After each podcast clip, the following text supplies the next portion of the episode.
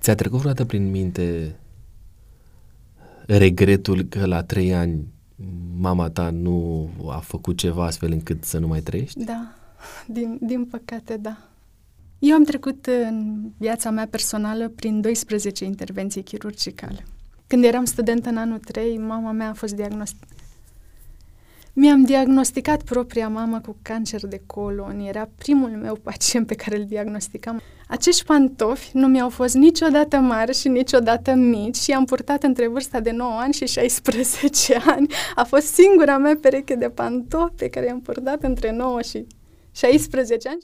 Eu, practic, am început specialitatea de chirurgie generală în urmă cu 12 ani. Am fost nevoită să o întrerup când eram rezident în anul 5 din cauza problemelor de sănătate. Mă uit la tine și văd un contrast. Mă uit în ochii tăi și văd că sunt umezi.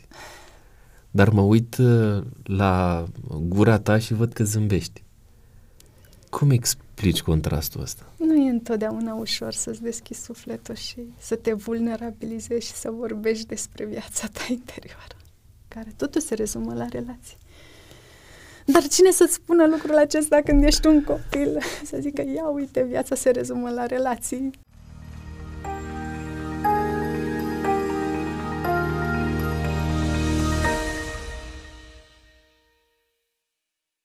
Dragii mei, mă bucur să fim din nou împreună la un podcast autentic. Sunt Costi și bucuria de a fi alături de voi îmi umple inima. Nu uitați, dacă doriți să fiți la curent cu ceea ce se întâmplă pe canalul nostru de YouTube, uh, un subscribe, un like, un comentariu, ne spuneți dacă sunteți de acord cu noi sau nu. Important este să creăm o comunitate autentică. În ocazia asta am un invitat special pentru voi cei de acasă. Georgiana, bine ai venit la Autentic! Mulțumesc pentru invitație, bine v-am găsit! Prima mea provocare pentru tine este să te prezinți în 20 de secunde. Eu o să pornesc un cronometru. Am nevoie doar de 5. Doar de 5 secunde? da. Ai 20 de secunde, da? Eu pornesc cronometru. Am nevoie doar de 5. Hai să vedem. Mă numesc Georgiana și am 35 de ani. Sunt medic. Ok. Sunt medic specialist în specialitatea radiologiei și imagistică medicală. Lucrez în regim de gărzi în această specialitate în Spitalul Fundeni. Iar în restul timpului sunt medic rezident în ultimul an de pregătire, respectiv anul 6, și lucrez la Institutul Oncologic București pe specialitatea de chirurgie generală. Dar tu mai ai timp și pentru tine? Dimineața și seara întotdeauna. Ce înseamnă dimineața și seara? Dimineața înseamnă momentele de rugăciune pe care le împărtășesc cu Dumnezeu și seara înseamnă momentele de studiu și rugăciune pe care le petrec cu mama mea și momentele de rugăciune pe care le am cu Dumnezeu. Foarte interesant. Uh, dar știi cum e atunci când se vorbește despre timpul nostru, de obicei acest timp ne este uh, cumva al nostru și nimic mai mult. Am o viață destul de aglomerată momentan. Nu reușesc să acord foarte mult timp în alte direcții. Dar acesta este un lucru care mă bucură. Te simți împlinită cu asta? Da, da pentru că după mulți ani m-am întors la chirurgie. Exact. Nu mă grăbesc să plec din spital, ca să spunem așa. Prin urmare, ajung seara și seara este pentru relaxare și studiu. Dar ce înseamnă pentru tine spitalul de ești așa legată de spital? Un sens.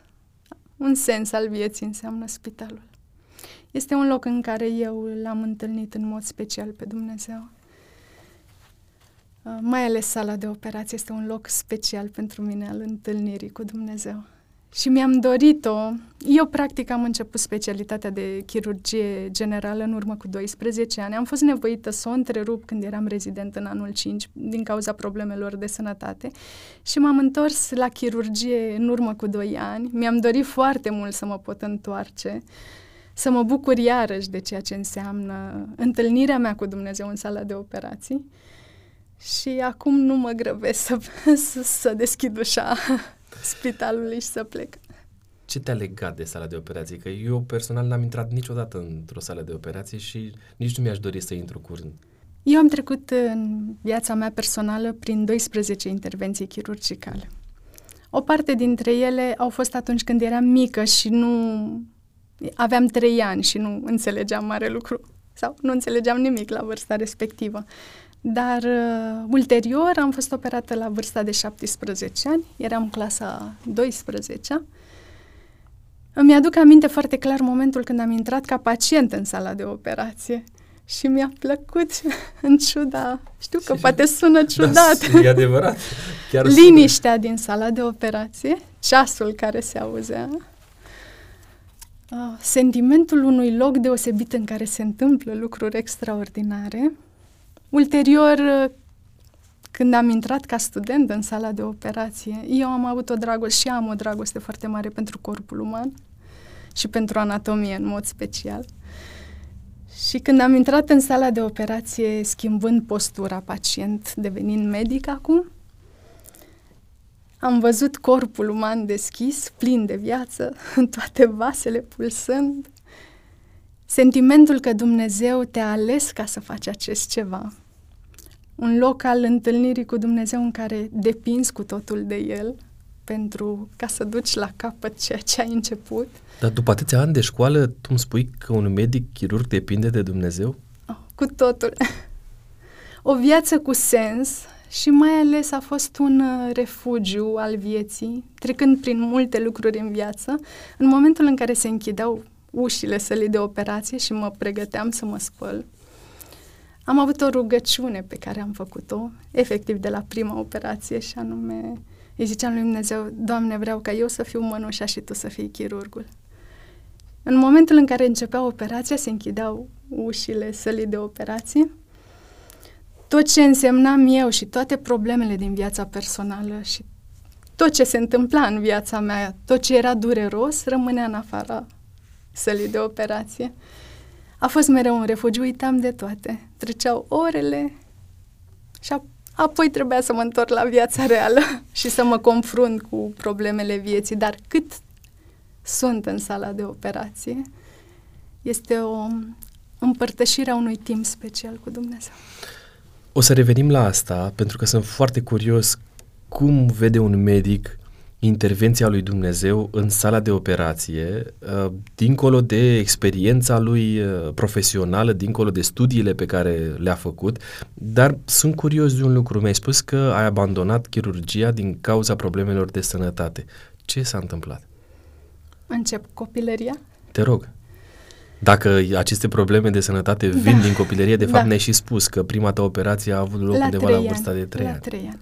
La 3 ani am făcut uh, o infecție osoasă care s-a localizat la șold, se numește osteomielită. A fost descoperită destul de târziu, după șase luni de evoluție. Făceam care a fost cauza? Se presupune că a fost o injecție nesterilizată. În tu de, de unde ești? Din unde Oltenița. Din Oltenița. Okay. Făceam pneumonii repetate, nu se, nu se descoperise cauza și într-o zi am făcut convulsii și stop cardiac. Unchiul meu a fugit cu mine la circa din uh, cartier. Acolo um, am fost resuscitată și apoi trimisă la spitalul Grigore Alexandrescu de pediatrie. Acolo am stat internată o lună, timp în care în primele șapte zile am fost dusă în sala de operații în fiecare zi. Nu se găsea sursa infecției, se, se considera că este undeva localizată pe coapsa stângă. După cele șapte zile dezvoltasem sepsis sever, făceam uh, febră foarte înaltă. Într-o noapte nu mai reacționam, Mama mea stătuse deja cu mine trei săptămâni internată. Tu ți-amintești ceva din perioada respectivă sau sunt doar relatări pe care ți-au spus Sunt relatările tăi? mamei. Ok. Și mi-a pus termometru și mi-a zis că aveam 40 și 1, 2, nu știu exact, așa spune ea, poate așa a văzut, poate nu era, poate nu văzuse corect, dar uh, nu mai reacționam, aveam privirea fixată în tavan a vrut să trezească asistentele, dar era trei noaptea. Citise ea în cartea Mama și copilul, că orice mamă avea această carte atunci, că trebuie să înfășor copilul în scutece umede. Asta se întâmpla înainte de anii 90? Da. Okay. M-am înfășat în scutece umede, era ianuarie, erau reci. Și m-a acoperit și pe față, ea era în depresie atunci. Pentru că în fiecare dimineață infirmierele o rugau pe ea să ajute copiii să ducă cei care decedau în cursul nopții să-i ducă la morgă. Atunci m-am înfășat efectiv ca o mică mumie așa și s-a culcat lângă mine. Văd că tu povestești cu zâmbetul pe buze. Da, pentru că ar fi fost interesant să povestească ea acest lucru. Nu știu exact cât a dormit, nu mai mult de 10 minute, dar când, când a desfăcut fașele, eu încă trăiam și infecția se localizase inghinal, dezvoltasem acolo un absces, se exteriorizase și în felul acesta au descoperit medicii unde este sursa infecției. A doua zi m-au dus în sala de operație, au deschis și în felul acesta trăiesc. Dumnezeu a schimbat un, un rău, un, nici măcar nu pot să zic rău, o slăbiciune, o slăbiciune a mamei, un moment de cădere, cât de cumplit trebuie să fie pentru o mamă să-și vadă copilul de trei ani în acea situație și să dispere într-atât de mult, a schimbat acel moment în, într-o soluție. Wow! Da. Este, este incredibil un astfel de... Mama de mea, moment. ca să nu înțeleagă ascultătorii lucruri greșite, este cel mai luminos om pe care îl cunosc și cel mai puternic, pentru că s-a întreținut singură de la vârsta de 14 ani. A fost sudor în șantierul naval pe Macarale Mamut de la vârsta de 17 ani. Bun, de ce nu s-au terminat lucrurile atunci? Ulterior, uh, medicii au informat-o că... Cu privire la sănătatea ta, despre da, asta întreb. Um, infecția era foarte avansată și îmi distrusese articulația coxofemurală, articulația șoldului și mai ales o structură care se numește cartilaj de creștere. Această structură este responsabilă de creșterea în lungime a membrelor. Urmând ca până la 17-18 ani, când urma să mă opresc din creștere, să rămân cu piciorul stâng mai scurt decât cel drept. Ceea ce s-a și întâmplat, rămânând cu 8 cm mai scurt decât cel drept. Așa? Da, timp în care am purtat uh, gheată ortopedică. Și în toată perioada asta, până la o vârstă de 17 ani, uh, ai avut gheată ortopedică da. și nimic mai mult? Uh, da, dar eu poveste cu acea gheată ortopedică. Sunt curios. M-ai făcut curios. La vârsta de 9 ani, copiii din România, în perioada aceea, copiii cu handicap locomotor, care aveau nevoie de aceste ghete ortopedice, le primeau foarte târziu ceea ce a fost și cazul meu, cam după un an, din momentul în care trimiteai măsurătorile. Când soseau, erau deja foarte grele, foarte mici, produceau răni, ceea ce s-a întâmplat și în cazul meu. La vârsta de 9 ani, ortopezii au vrut să mă opereze să fac această alungire, ceea ce ar fi fost greșit, pentru că nu era momentul, trebuia să mă opresc din creștere ca să pot face această alungire. Cu o noapte înainte de operație, am fost sunați din Germania, eram internată, operația era programată, am fost sunați din Germania ca să nu facem această operație, mi s-a oferit posibilitatea de a merge acolo. Mama mea fusese dată în șomaj de patru ani. Tatăl meu nu putea să meargă cu mine, nu aveam pe nimeni să meargă cu mine, așa că m-au pus în autocar și m-au trimis în Singură? Germania. A fost o aventură. La, la 9 ani? La 9 ani. Când am ajuns cu autocar, a fost chiar amuzant, pentru că mi-au dat uh, cum se numește biletul. biletul. mi-au dat biletul, pe bilet scria Düsseldorf, dar eu nu știam. Ai mei mi-au zis, vezi că se numește Düsseldorf și o zi și o noapte mi-am repetat Düsseldorf până am uitat că se numește Düsseldorf. în final am ajuns în Düsseldorf. Acolo persoanele care trebuiau să mă preia au întârziat 10 minute. Bine că mama m-a învățat să fiu copil cu minte și am stat unde m-a lăsat. Am fost dusă acolo mm, la un spital de ortopedie. De acolo mi-au făcut niște pantofi, că aici era vorba, gheată ortopedică. Eu îi numeam pantofiorii fermecați după povestea cu Dorothy. Acești pantofi nu mi-au fost niciodată mari și niciodată mici și am purtat între vârsta de 9 ani și 16 ani. A fost singura mea pereche de pantofi pe care i-am purtat între 9 și 16 ani și la 17 ani și ceva m-am operat. Și n-ai mai reușit să ajungi acolo, în Germania, în perioada nu, asta? Nu, dar uh, a fost salvatoare intervenția pentru că m-au oprit din a face această intervenție la vârsta de 9 ani. Altfel ai fi riscat? Altfel aș fi riscat să trec printr-un șir nenumărat și ineficient de operații. Ajungem la 17 ani. Cum a fost atunci? M-am internat efectiv în uh, prima zi din clasa a 12 Unde aici, în București? Da, la Spitalul Făișorul de Foc. Am găsit un ortoped care mm, făcea această intervenție. Intervenția presupunea montarea unui dispozitiv, se numește Ilizarov după numele inventatorului. Practic se realizează o fractură pe femur, se introduc niște spițe ca cele de la bicicletă, spițele sunt prinse pe un cadru metalic, există filet, pacientul își face alungirea singur acasă cu cheia de 10, în momentul în care întoarce 90 de grade înseamnă un sfert de milimetru. Se face această procedură din 6 în 6 ore, practic 24 de ore, 1 milimetru, 10 zile 1 centimetru, eu aveam nevoie de 80 de zile de alungire, plus apoi în distanța care s-a creat, corpul depune calciu și se formează os, dar aparatul se mai ține un număr de luni până această structură nou formată se consolidează. Prin urmare, l-am ținut șase luni. Și ai avut, aveai o cheie cu care făceai da, asta? Da, da, cu cheia de 10. Cheia de nu 10. orice fel de cheie, cheia de 10. Aducându-ți aminte de perioada asta, cum o caracterizezi tu? O perioadă a acceptării. Am învățat ce înseamnă acceptarea. Am învățat ce înseamnă să accepti lucrurile pe care nu le poți schimba. Ceea ce cred că este cea mai mare realizare a adolescenței mele și una dintre cele mai frumoase lecții ale maturizării. Ai avut vreo frustrare legată de chestiunea asta? Mm. Sentimentul de slăbiciune pe care îl aveam. Sunt destul de ambițioasă din fire. Nu, nu îmi plăcea sentimentul de dependență de altcineva și de slăbiciune. Voiam să fiu puternică. Dar uh, cred că Dumnezeu a vrut să mă învețe acest sentiment. Pentru că sunt destul de rebel așa din fire. Vreau să fac lucrurile cum vreau eu, când vreau eu. Dar Dumnezeu a vrut să mă învețe ce înseamnă dependența de El.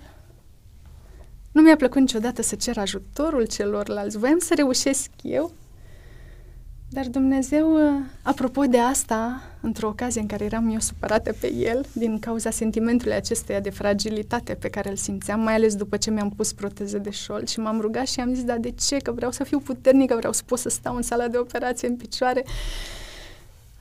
Am primit acasă un, un mesaj de la cineva care nu știa nimic din ceea ce mă rugam eu lui Dumnezeu.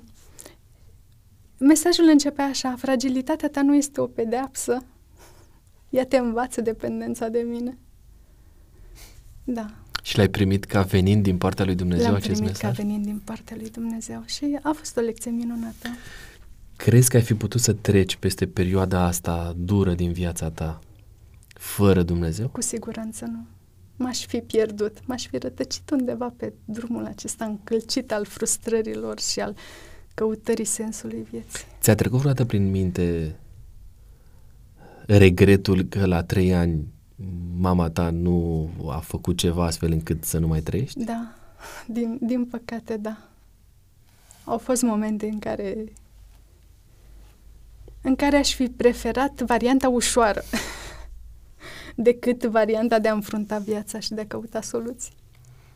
Și ai, ai fost vreodată în postura în care să zici, uite, poate că e timpul să fac eu pasul ăsta și să-mi pun capăt vieții? A, nu, exclus, nu, nu. L-am cunoscut pe Dumnezeu de foarte mică, prin urmare nu mi-am permis un astfel de gând, știind că viața noastră este darul lui Dumnezeu și nu putem avea noi astfel de inițiative. Nu este ceva al meu ca să fac ce vreau cu el. Apoi am crescut într-o familie iubitoare. Mama mea se ruga cu mine în fiecare seară de la șase ani când ea a venit în biserică. Despre ce biserică vorbim? Uh, biserica Adventistă, da. Îmi aduc aminte și acum prima zi în care am intrat în Biserica Adventistă, aveam șase ani și era vineri seara. Ai mei au fost invitați de un prieten de familie. Și am intrat și perdeluțe cafenii cu ciucuraj galbeni s-a, cânt, s-a, s-a cântat un imn intitulat Iubirea ce ne face așa de fericiți. Ții tu minte asta? da, da, da, da, da, pentru că l-am învățat și l-am cântat acasă cu părinții. Mi-a rămas în minte. Ce impact a avut uh, biserica adventistă despre care vorbește asupra uh, perioadei de copilărie, de adolescență, mai ales privind-o prin uh, prisma uh, bolii tale și suferințelor tale? A fost un refugiu, un loc în care am auzit că Dumnezeu mă iubește, un loc în care am auzit că viața mea e valoroasă, că poate fi umplută de sens, că pot exista direcții, că există direcții de urmat, că Dumnezeu este prezent și lângă un copil. Ai, ai putea să faci ceea ce faci în momentul de față mai detașată de relația cu Dumnezeu sau simți că Dumnezeu trebuie să fie acolo și nu că mai e- găsesc niciun sens de a o face fără El sau de a trăi fiecare zi fără El. um, pri- Umple foarte mult, dar nu este ceva ce am înțeles de multă vreme, de puțină vreme, pentru că multă vreme am cerut lui Dumnezeu să aducă în viața mea oameni prin care să umple viața. Acest lucru s-a întâmplat și cu chirurgia, i-am cerut un mentor lui Dumnezeu. Dar de ceva vreme, să zicem cam 2 ani, rugăciunea mea s-a schimbat și am început să-i spun lui Dumnezeu nu mai simt nevoia să-mi umpli printr-un om viața, să aduci oameni în viața mea. Vreau să o umpli prin însăși prezența ta. Umple tu golul prin prezența ta, nu neapărat printr-un om, printr-un loc, printr-o profesie. Este, este ceva nou și pentru mine. Dar ce a făcut să schimbe rugăciunea asta? Ce te-a făcut să schimbi cererea lui Dumnezeu, către Dumnezeu? A fost un moment în urmă cu trei ani. Schimbasem specialitatea, o dăm din una în alta. Da, nu-i problemă, Și- e în regulă, e povestea ta de viață. da, eram la Suntem cu radiologie. tine, deja îmi imaginez. Da. Trecusem prin foarte multe, exceptând problemele mele de sănătate, trecusem prin multe probleme cu membrii ai familiei, probleme, aș putea să spun, destul de grele.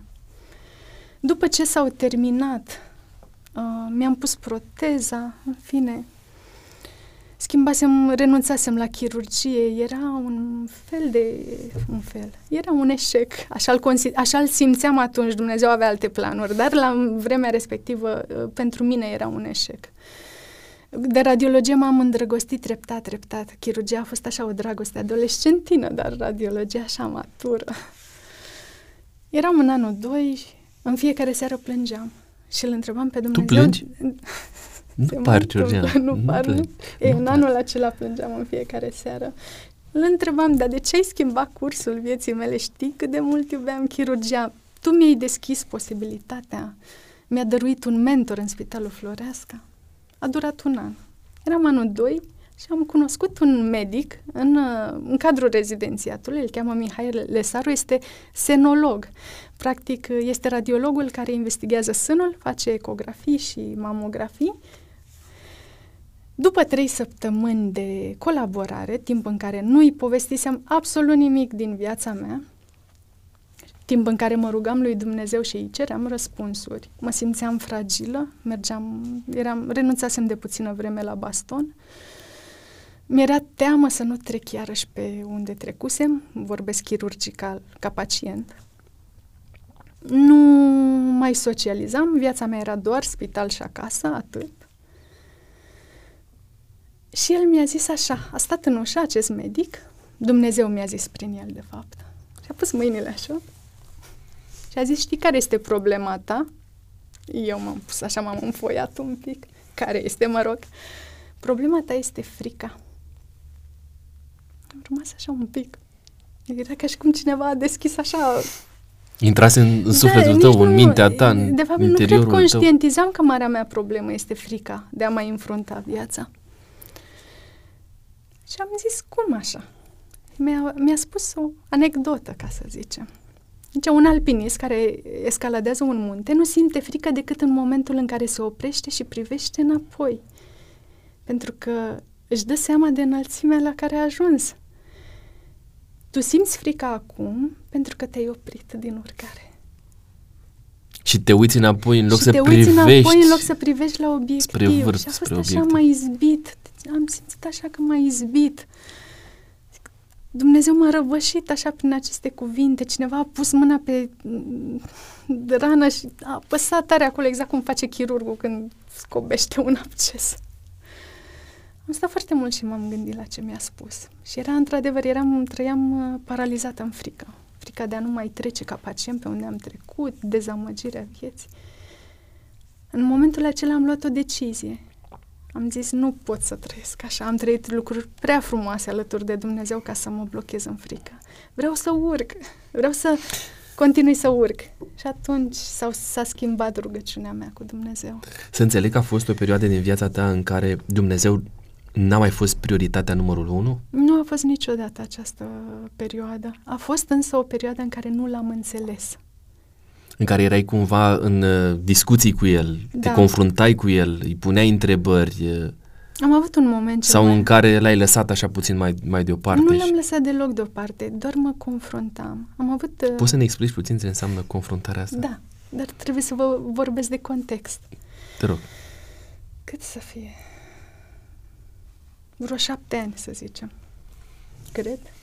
Sau vreo cinci. Vreo cinci ani. Am avut în același timp bolnavi doi membri ai familiei mele. Un membru avea mielom multiplu, care este un cancer al sângelui, stadiu 4. Un alt membru, nu vreau să-i numesc problema, dar era um, severă și acolo. Problema e că a fost nevoie să internez pe amândoi în același timp. Eu sunt singurul medic din cele două familii unite. Trecusem deja eu prin nenumărate probleme, inclusiv mama mea, cu mama mea printr-un cancer de colon. Eram în aceste trei zile, mi le aduc aminte și acum trei zile în care n-am mâncat și două nopți practic în care n-am dormit. Și m-am discutat cu Dumnezeu așa și am zis, dar de ce îmi faci așa ceva? Adică știi că te iubesc și că am... Nu că aș sta lângă Dumnezeu pentru ce mi oferă, dar ne cunoaștem de ta vreme, de la șase ani. Aveam șase ani când, când am intrat în biserică prima dată, în biserica adventistă. Nu pot să înțeleg în ce direcție, dar ce se întâmplă, dar de ce procedez sub forma aceasta. Nu am ajuns nici în prima zi, nici în prima noapte, nici a doua zi. În a doua noapte, în schimb, pe la patru dimineața, am avut așa un moment de rezoluție, să spunem. Și am zis, bine, având în vedere că fără tine nu pot, și când stau și mă gândesc așa, că dacă atât de greu este cu tine, cât de teribil trebuie să fie fără, fără tine. Mhm. Dumnezeu mi-a dăruit o prietenă foarte bună, care practic mi este a doua mamă. Știa prin ce o să trec și mi-a dăruit două mame. mi-a dăruit atâtea lucruri și am, am, am stat și m-am gândit dacă atât de greu este cu tine, cât de teribil trebuie să fie pentru ceilalți care nu trăiesc o viață lângă Dumnezeu, unde găsesc resurse toți acești oameni care au probleme mult mai serioase decât prin ceea ce am trecut eu, că le văd zilnic în spital ce înseamnă probleme mult mai serioase. Atunci a fost momentul acceptării zic, accept, accept drumul pe care tu îl hotărăști, voi învăța să trăiesc în prezent, fără regretele trecutului, fără angoasele viitorului, le accept, aștept să văd ce îmi oferi, cât îmi oferi, în ce direcție mă îndrepți. Cam și ai fost, fost gata să accepti orice ți-ar fi dat Dumnezeu? Am fost gata, în acea înainte? noapte am fost gata să accept. Și... Dar nu e suficient acceptarea. Pentru că una este să accepti și alta e să fii recunoscător pentru ce ți oferă. Este o foarte mare diferență. Sunt mulți care acceptă pentru că accepti, pentru că n-ai încotro. Nu se schimbă face. nimic și dacă plâng trei zile și două nopți, tot nu se schimbă situația. Ceea ce e o diferență în viața sau pentru viața spirituală a unui om între acceptare și recunoștință. Îți mulțumesc pentru ceea ce trăiesc Îți mulțumesc pentru ceea ce îngădui. Este o foarte mare diferență. Asta da, este da pasul următor. Cu, dar cum să mulțumești și să fii recunoscător lui Dumnezeu când îți dă ție o situație delicată, adică la 30 de ani sau poate mai puțin, să fii nevoită să mergi în baston, uh, să nu porți orice fel de haine, să fii cumva um, cum să zic, privită de către alții ca dintre colegi, ca nefiind cea mai puternică, nefiind cea mai potrivită pentru uh, domeniul pe care vrea să, să mergi, cum să fii recunoscător atunci când membrii familiei tale uh, trec prin ceea ce ne-ai povestit, Dumnezeu îngăduie niște lucruri în viața unui om pentru ca omul să găsească intersecții cu Dumnezeu în care să se întâlnească și să-L cunoască. Ca aceste intersecții de cele mai multe ori sunt foarte dureroase, nu trebuie să-L cauți pe Dumnezeu doar pe drumurile bucuriei. De fapt, mai repede îl găsești pe drumurile suferinței. Dar Dumnezeu este un Dumnezeu al, al fericirii. Dar este, dar este, dar este fericire în durere. Este o fericire diferită și merită efortul pentru că acolo, pe intersecțiile acestea, îl găsești cu adevărat. Atunci prețul pe care îl plătești pus în balanță cu această descoperire a lui Dumnezeu și cunoaștere este infim. Cum arată Dumnezeul Georgiana Eichert? E acolo întotdeauna. Nu e ca un om. Nu te abandonează niciodată. Ai, ai zis o vorbă și ai început cu ea.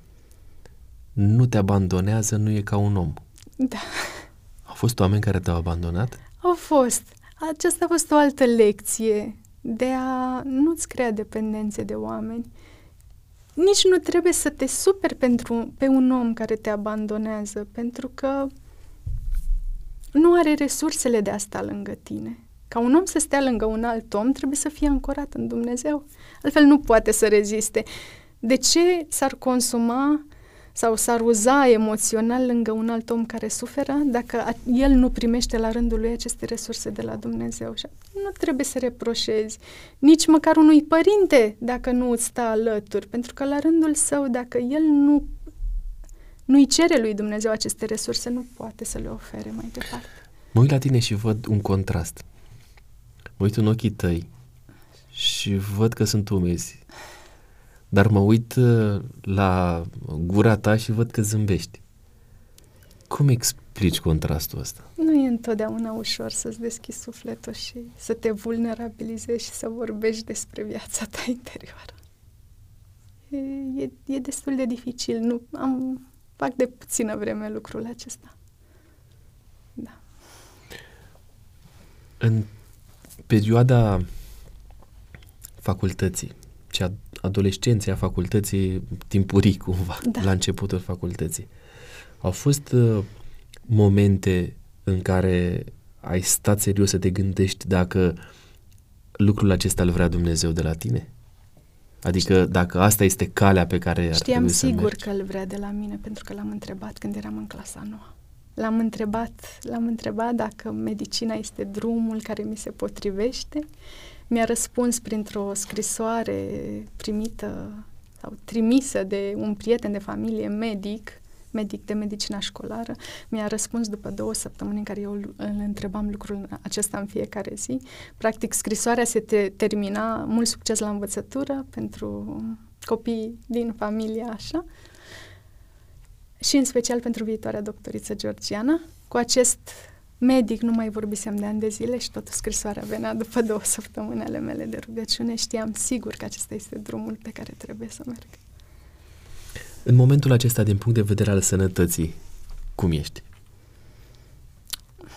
Eu așa o provocare. Pentru că mi-am dorit să mă întorc la chirurgie în condițiile în care ortopedul nu mi-a dat voie. Asta pentru că nu trebuie să stai mult timp în picioare? Exact, sau? exact. Uzura e destul de mare, dar simt în fiecare zi că merită, cumva. Nu știu cât voi putea profesa pe această ramură din acest motiv. Dar acum, când am învățat să trăiesc în prezent, într-un final, nu vreau să trăiesc cu teama ce se poate întâmpla, vreau să mă bucur de fiecare zi în parte cât pot profesa în Există un, un mic uh, handicap pe care îl ai în momentul de față? Nu m-am recuperat complet după proteza de șold. Am un mers șchiopătat. E și vina mea, pentru că nu am făcut ceea ce mi se recomandase. Am investit mai mult în, în studiu decât în recuperarea medicală.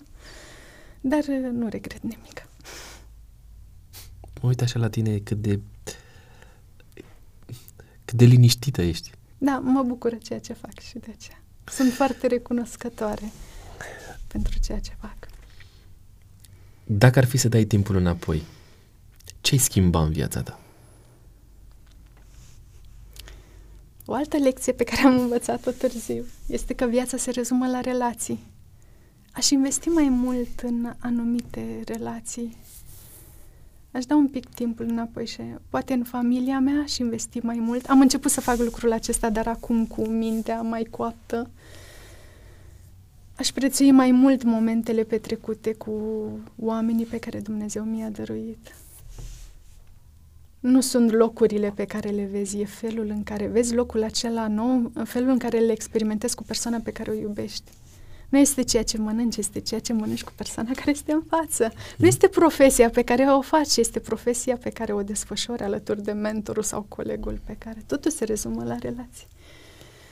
Dar cine să-ți spună lucrul acesta când ești un copil? Să zică, ia uite, viața se rezumă la relații. Nu este despre a avea, ci despre a fi, în fond, nu? Da. Ce crezi că are medicul Georgiana Chirț în plus față de oricare alt coleg din Breazlă?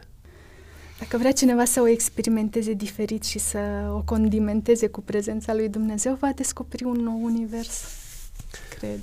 Le spui colegilor tăi, le spui colegilor tăi despre faptul că tu îl ai cel mai, ca cel mai bun prieten pe Dumnezeu și că, de fapt, tot ceea ce realizezi tu în sala de operații sau în uh, zona cealaltă în care profesezi, uh, Dumnezeu este cel care îți îndrumă pașii? Celor care mă întreabă le spun, dar sper să vină mai mult natural din... să nu fie nevoie de cuvinte, dar împărtășesc cu cei care își doresc să să cunoască secretul bucuriei mele din spital, să zicem. Când a fost ultima dată când l-ai simțit pe Dumnezeu cu tine și că El de fapt ți-a condus mâna în operație? Simt asta în fiecare zi. Operăm zilnic aproape. Nu este niciun moment în care să nu simt lucrul acesta. Te rogi înainte să intri în operație? Întotdeauna. Acea rugăciune pe care mi-am dorit-o, am spus? Da, cred că am spus mai devreme. Și rugăciune pe care mi-am dorit să o pot spune după Poți șase ani de radiologie. Poți să o repeți. Doamne, vreau ca eu să fiu mănușa și tu să fii chirurgul. O spun în momentul în care mă pregătesc și mă sterilizez. Da. E un moment special al meu cu Dumnezeu. Este... Mi-am dorit, pentru că nu puteam în niciun alt loc să spun această rugăciune decât în sala de operație. Um, ce crezi că ți-a dat ție Dumnezeu în mod special? Perseverență. Da, dacă e ceva ce mi-a dat un dar al meu, este perseverența. Mi-e greu să, să renunț odată ce pornesc. Nu-mi place sentimentul de înfrângere. Ești o tipă orgolioasă? Mm, nu știu în ce sens de orgoliu. Mă las învățată. Dacă cineva mă lasă învățată, mă lasă învățată și de infirmieră, dacă... Da, renunț la părerile mele dacă cele care mi se oferă sunt bine argumentate și raționale. Ești o tipă sentimentală sau rațională? Sunt rațională. Întotdeauna îmi controlez emoțiile. Încerc sau trebuie să găsesc o explicație pentru emoțiile pe care le-am. Sunt rațională. Când vine vorba de relația ta cu pacienții, ești empatică sau încerci să-ți păstrezi echilibrul și să nu transmiți neapărat uh, anumite chestiuni mai Ați sensibile către pacienți? Atins un punct deosebit. Prietenii mei cei mai apropiați îmi spun că am un deficit pe latura de empatie. Dar nu pentru că nu îmi doresc să îmbrățișez pacientul sau să-l alin. Îmi doresc pentru că am trecut prin multe și știu ce înseamnă să fii acolo și ca pacient și ca aparținător. Dar sunt așa de setată pe căutarea de soluții. Și la adică cât să plângem, la un moment dat trebuie să ne oprim să plângem, să căutăm soluția, să încercăm să o rezolvăm. Dacă nu se rezolvă, poți să plângi. Avem dreptul să plângem, suntem oameni, dar dacă există o soluție, trebuie să ne mobilizăm. Va trebui să... să fie unul dintre noi și rațional, nu? Da. Așa am procedat cu toate problemele prin care am trecut, inclusiv cu, cu familia mea. Ai fost vreodată în postura de a da o veste proastă? Sunt foarte despusă în postura Și de cum a faci da asta? o veste proastă. Încerc să prezint situația în mod real, cu toate posibilitățile de tratament care există, cu ideea că orice problemă trebuie abordată, nu păstrând neapărat imaginea de ansamblu, ci în pași foarte mici, să ne concentrăm pe pasul foarte mic. De exemplu, biopsia, să zicem, sau operația, sau apoi tratament. Ne gândim pas cu pas. Pentru că dacă prezinți unui pacient dintr-o dată totul, se va simți atât de copleșit și de fără resurse. De regulă procedez pe metoda pașilor mici. Ți-a murit vreun pacient pe masă de operație? Am murit, uh, da, am murit o pacientă când eram la Spitalul Floreasca, dar acolo veneau cazuri deosebit de grave, pentru că veneau politraume de regulă. Nu a ținut atât de mult de actul chirurgical cât de gravitatea cazului. Pierduse foarte mult sânge, era intervenție multidisciplinară, e cu totul altceva. Și acolo. cum ați gestionat voi ca echipă situația respectivă? Nu, s-a făcut tot ce s-a putut. A intrat și neurochirurgia, a fost... Uh, Cum depășește un medic situații de genul acesta? Personal, uh, în viață, dar nu doar în medicină, dar și în alegerile pe care le-am făcut în viață, a fost să fac al- acea alegere prin care să zic uh, să nu regret că nu am făcut tot ce ținea de mine. Așa am procedat mereu și în viața personală și în viața profesională. Să nu regret că nu am făcut tot ce ține de mine. A fost vreodată, ai fost vreodată în postura de a spune, uite, eu mâine nu merg la spital pentru că trebuie să plâng pentru o situație pe care n-am reușit să o gestionez așa cum trebuie? Exclus așa ceva. Nu. nu. Trebuie să o gestionezi într-o formă sau alta, trebuie gestionată, de ce ești medic. Ești pus în postura de a face alegeri. Te învață școala chestiuni de genul acesta? Te învață viața. și, men- Ce și, și mentorii. Ce rapid Te învață răspuns. viața și mentorii. Am avut un mentor. Poți să-l numești? Da, îl cheamă Silviu Morteanu. Când eram student în anul 3, mama mea a fost diagnosticată mi-am diagnosticat propria mamă cu cancer de colon. Era primul meu pacient pe care îl diagnosticam. Începusem semiologie medicală. Semiologia este știința prin care înveți să examinezi, să diagnostichezi pacientul și eram în prima lună la spitalul um, Colțea, pe medicină internă. Mi-am diagnosticat propria mamă cu cancer de colon a trebuit să-i spun lucrul ăsta, a fost o poveste, în fine. De unde am plecat? Da, da, e foarte bine unde am ajuns. nu știu de unde am plecat. E foarte bine unde am ajuns. Da. Cum i-ai spus mamei tale că are cancer de colon? A fost o zi ploioasă. Ne-au trimis, m-au trimis cu ambulanța de la Spitalul Colțea cu încă o pacientă la Spitalul Colentina să facem colonoscopie. Am in... Mama ta era internată în perioada respectivă? La Colțea, da. Am plecat în halatul de medic, iar mama și cealaltă pacientă erau în um, pijamale și papuci. Ne-au făcut acolo, colo- au făcut colonoscopie, ambele paciente au fost diagnosticate cu cancer de colon. Eu am intrat cu mama și mi-am dat seama în momentul în care am văzut imaginea că este tumoră ceea ce se vedea. Medicul a ieșit pe hol și așa, fără nicio empatie, I-a spus, doamnă, aveți cancer de colon și dacă nu vă operați o să muriți, o să rămâneți cu anus iliac, anus contra naturii în caz. Ea a intrat în șoc, cealal- cealaltă pacientă la fel. Nu au putut să ne furnizeze o ambulanță ca să ne aducă înapoi la spitalul Colțe. Toate taxiurile aglomerate. Eu aveam în buzunar doar 30 de lei toți banii mei pe săptămâna aceea, era o zi de marți, erau 30 de lei. Într-un final, mi-am sunat o colegă care mi-a spus că pot să apelez la ea oricând am nevoie de mașină, dar nu era, avea o programare pe nu știu unde. Într-un final am găsit un taxi disponibil, era o ploaie torențială, torențială. Și am zis taximetristului, vă rog frumos, aceștia sunt toți banii pe care i-am, vreau să mă duceți cât mai aproape de spitalul Colțea. Îmi bătea inima așa în față când vedeam cum crește suma la fiecare semafor. Când s-a oprit, l-am întrebat speriată, dar unde suntem? Zice, păi v-am adus la Spitalul Colțea, uitați, Spitalul Colțea. Eu sunt un om cu o foarte slabă orientare în spații largi, inclusiv acum după atâția ani de nu știam unde mă aflu. Noaptea ce am rămas lângă mama, a fost singura ei noapte în care a plâns, a plâns, a plâns în brațele mele. Am schimbat postura, ea era copil și eu eram mama. Dar uh, a doua zi când m-am trezit, ea era deja trează. Mama mea e o femeie foarte frumoasă. Brunet așa, atunci avea 49 de ani și era cu părul creț și lung, așa negru-negru, foarte frumoasă. Dăduse soarele așa prin geam și îi lucea părul.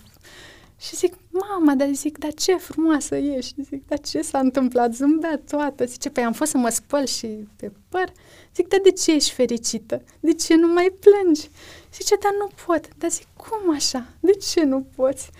Că mi se părea ciudat cum adică nu poți să plângi. Tocmai ai aflat că ai cancer la 49 de ani. Zice, nu pot, am așa o pace în inimă. Zice, este pacea Domnului. Zic, zic, m-am bucurat pentru ea, ne rugasem pentru lucrul acesta în cursul nopții. A fost, a fost, uh, e foarte puternic, a trecut foarte frumos peste, S-au cu rezolvat 14 lucrurile. ani de atunci și este cancer free. Tu te consideri un om al rugăciunii? Aș vrea să fiu din ce în ce mai mult. Georgiana, ce înseamnă pentru tine fericirea?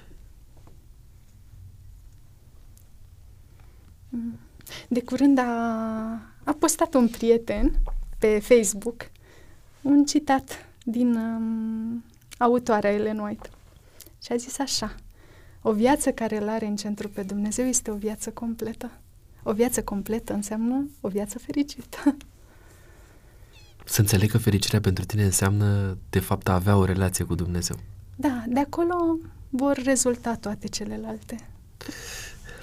Te-am văzut zâmbind tot timpul, că povesteai despre lucruri care te-au marcat, lucruri care ți-au adus multă suferință, că povesteai detașată despre felul în care um, l-ai înțeles pe Dumnezeu și răspunsurile Lui. Te-am văzut că zâmbeai. Care este sursa zâmbetului tău? Cum îți păstrezi tu zâmbetul? Cum hotărâm că o viață este o viață victorioasă a unui om? Ce definește o viață victorioasă? Reușitele, Oare? Pot să vă zic o poveste? te rog. Adevărat. Această a doua mamă a mea este o prietenă de la biserică. Îi spun, sufletul meu geamă din altă generație. Are 72 de ani, o cheamă Aurica Manolescu. Soțul dumneiei, uh, Nea Ionel, ei s-au iubit foarte mult. A fost prima și singura iubire a dumneiei. În urmă cu trei ani s-a îmbolnăvit. A visat că o să facă, o să dezvolte cancer cu o lună înainte să-i se pună diagnosticul. Dar a povestit lucrul acesta, dar nu l-a crezut nimeni. O lună mai târziu a fost diagnosticat cu o tumoră cerebrală. M-am dus în vizită. S-a, starea generală s-a de, nu a putut fi operat. Starea generală s-a deteriorat progresiv. Cu o lună înainte să moară, am fost în vizită. Vorbea foarte greu și foarte rar. L-am întrebat, ce mai faceți, Nea Ionel? Stătea în pat, nu se mai putea mobiliza deloc. Și a zis atât. La întrebarea ce mai faceți, putea să aleagă să răspundă orice, de acord? Sigur. A spus, mare este Dumnezeu. Și de fapt, în ultima lună, acestea erau cuvintele Dumnealui. Cu toate că își dădea seama Da. că se apropie de sfârșit. Un om care a fost prezbiter în comunitatea locală a fost sobar. Are, eu consider modelul de viață victorioasă. De aceea am, la început am zis că nu vreau ca profesia să fie, nu puteam să, adică nu voiam să mă definez prin profesia pe care o am, pentru că nu contează profesia cu care ai, ci dăruirea cu care faci ceea ce faci. Poți să fii bucătar, da? O faci din dragoste pentru Dumnezeu. Poți să fii sudor, cum a fost mama pe macarale mamut, o faci din dragoste pentru Dumnezeu. Poți să fii sobar, să, să fii prezbiter în biserica ta, să-ți crești cu iubire familia, să lași în urma ta oameni extraordinari, așa cum sunt toți, să fii pe patul de moarte și să spui mare este Dumnezeu, aceasta pentru mine este o viață victorioasă. Această m, prietena mea m-a învățat o altă lecție de viață, să culegi trandafirii dintre spini. Eu n-am întâlnit pe altcineva care să știe să se bucure de lucrurile frumoase în mijlocul suferinței mai mult ca această prietenă. Și cumva sursa zâmbetului tău este și uh, relația pe care o dezvolți cu Da, cu doamna, Doamna Aurica. Aurica? Da, da. Prietena e- ta Da, cea vorbim mai bună? zilnic. Există aproape un ritual. ori mama prima, ori doamna Aurica înainte. Mi-ar plăcea să le cunosc pe amândouă. Da. Poate, cine știe. Da, ar fi frumos. Care este cel mai mare regret al tău?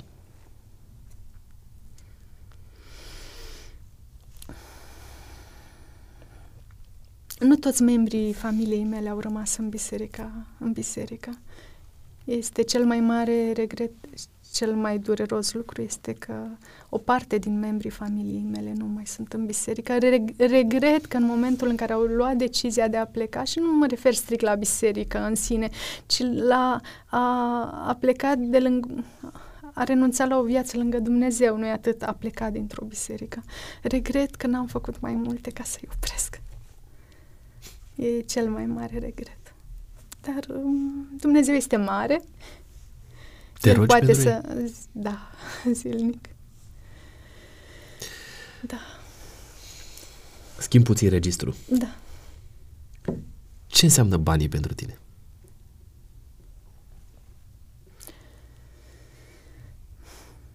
Am trăit cu sume mici, de la foarte mici la mici, cu sume mari, cu aceeași recunoștință.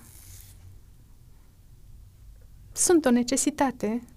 Există cineva față de care ai greșit și ai vrea să-și ceri iertare? Nu există nimeni față de care am greșit și nu mi-am cerut sau cel puțin nu să conștientizez. Încerc pe cât posibil să corectez, să-mi cer iertare, pentru că se întâmplă de multe ori să greșesc.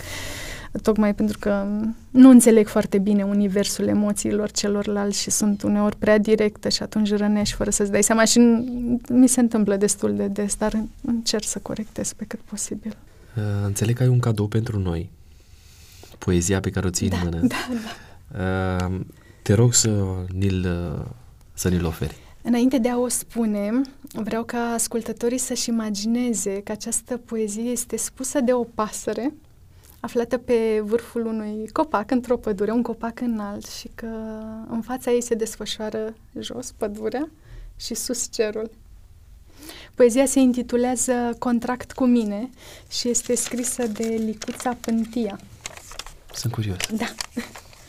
Am citit-o acum 5 ani, am descoperit-o prima dată, 5 sau 3 ani. Spune așa. N-am să mai fac din lacrimi risipă. Am să le vând. Le dau pe un curcubeu. Și am să-L rog frumos pe Dumnezeu să-mi dea puteri în fiecare clipă. N-am să mai plâng decât de fericire, chiar dacă ea mai greu e de găsit.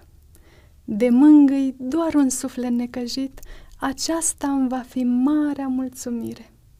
Nu mai aștept minuni neîntâmplate. Minune e chiar faptul că exist, că încă pot, că vreau și că rezist, în ciuda greutăților purtate. N-am să mai fac din lacrimi risipă, am învățat să zbor cu o aripă. Foarte, foarte profund. Foarte profund. Este foarte frumoasă. Eu iubesc foarte mult uh, poezia creștină. Și reciți foarte frumos. Mulțumesc. O provocare pentru tine înainte Da. de niște rubrici pe care le folosim noi aici la Autentic. Provocarea asta ține mult de uh, sufletul tău, de relația pe care o ai cu Dumnezeu. Eu am aici o Biblie. Am să ți-o ofer, să o Da. deschizi sau ne poți uh, spune pe de rost care este versetul tău preferat. Îmi place să o deschid chiar dacă îl știu pe de rost. Versetul se găsește în Evanghelia după Luca, capitolul 8. A, este chiar versetul în întregime. Versetul 40. La întoarcere, Iisus a fost primit cu bucurie de mulțime, căci toți îl așteptau. Haideți să începem cu testul de autenticitate pentru Georgiana Chirț. Care este locul în care îl găsești în mod autentic pe Dumnezeu? Sala de operații. Care este cartea din care ai învățat să fii autentică? Biblia. Care este cel mai autentic mod prin care îl onorezi pe Dumnezeu? Rugăciunea.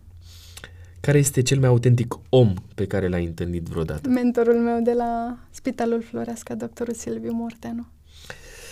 Haideți să mergem mai departe. Completează fraza. Prima uh, propoziție începe așa. Cea mai mare realizare a mea rămâne... Lucrul cu oamenii. Detest cel mai mult? Neseriozitate. Biserica m-a învățat să... Iubesc. Cartea, cu excepția Bibliei, pe care recomand să o citească orice om, cel puțin o dată în viață, are titlul... scrisă de C.S. Lewis, o radiografie a suferinței. Rugăciunea mea conține întotdeauna cuvântul... Mulțumesc! Și cele 10 întrebări, ai o alternativă de ales. Da. Biblia pe telefon sau în format clasic? În format clasic, întotdeauna. La țară sau la oraș? Momentan la oraș. Vegetarian sau omnivor? Vegetarian. Fructe sau prăjituri? Prăjituri. Internet sau televizor? Internet. După ce ai greșit, te scuzi imediat sau mai târziu? Mai târziu. Îmi spun frământările părinților sau prietenilor? Părinților. Fustă sau pantaloni? Depinde. Franc sau diplomat? Franc. Rețele sociale sau cărți? Cărți. Și provocarea de final pentru tine se află în bolul acesta, sau nu e chiar de final, că mai am una. Așa. Uh, se află în bolul acesta, sunt întrebări uh, scrise de alți invitați de-ai mei care au stat pe scaunul pe care ești tu așezată acum, așa că am să te rog să extragi una din întrebări pe care să o citești cu voce tare. Sper să înțelegi scrisul. Când îți este frică să-L asculți pe Dumnezeu? Întotdeauna. Nu știi ce-ți rezervă Dumnezeu. Exact, te surprinde întotdeauna. Ok, mulțumesc frumos pentru răspuns, dar... Uh, rămâne aici? Rămâne acolo. Da. Uh, nu pleci de pe scaun și nu încheiem podcastul până nu o să primești și tu provocarea de a scrie o întrebare pe care să o pui apoi în, în bol. Aici am un pix și o foaie, o foiță, te rog să scrii. E cam lung. Nu e nicio problemă. Cine o va primi? Gata. Mulțumesc frumos!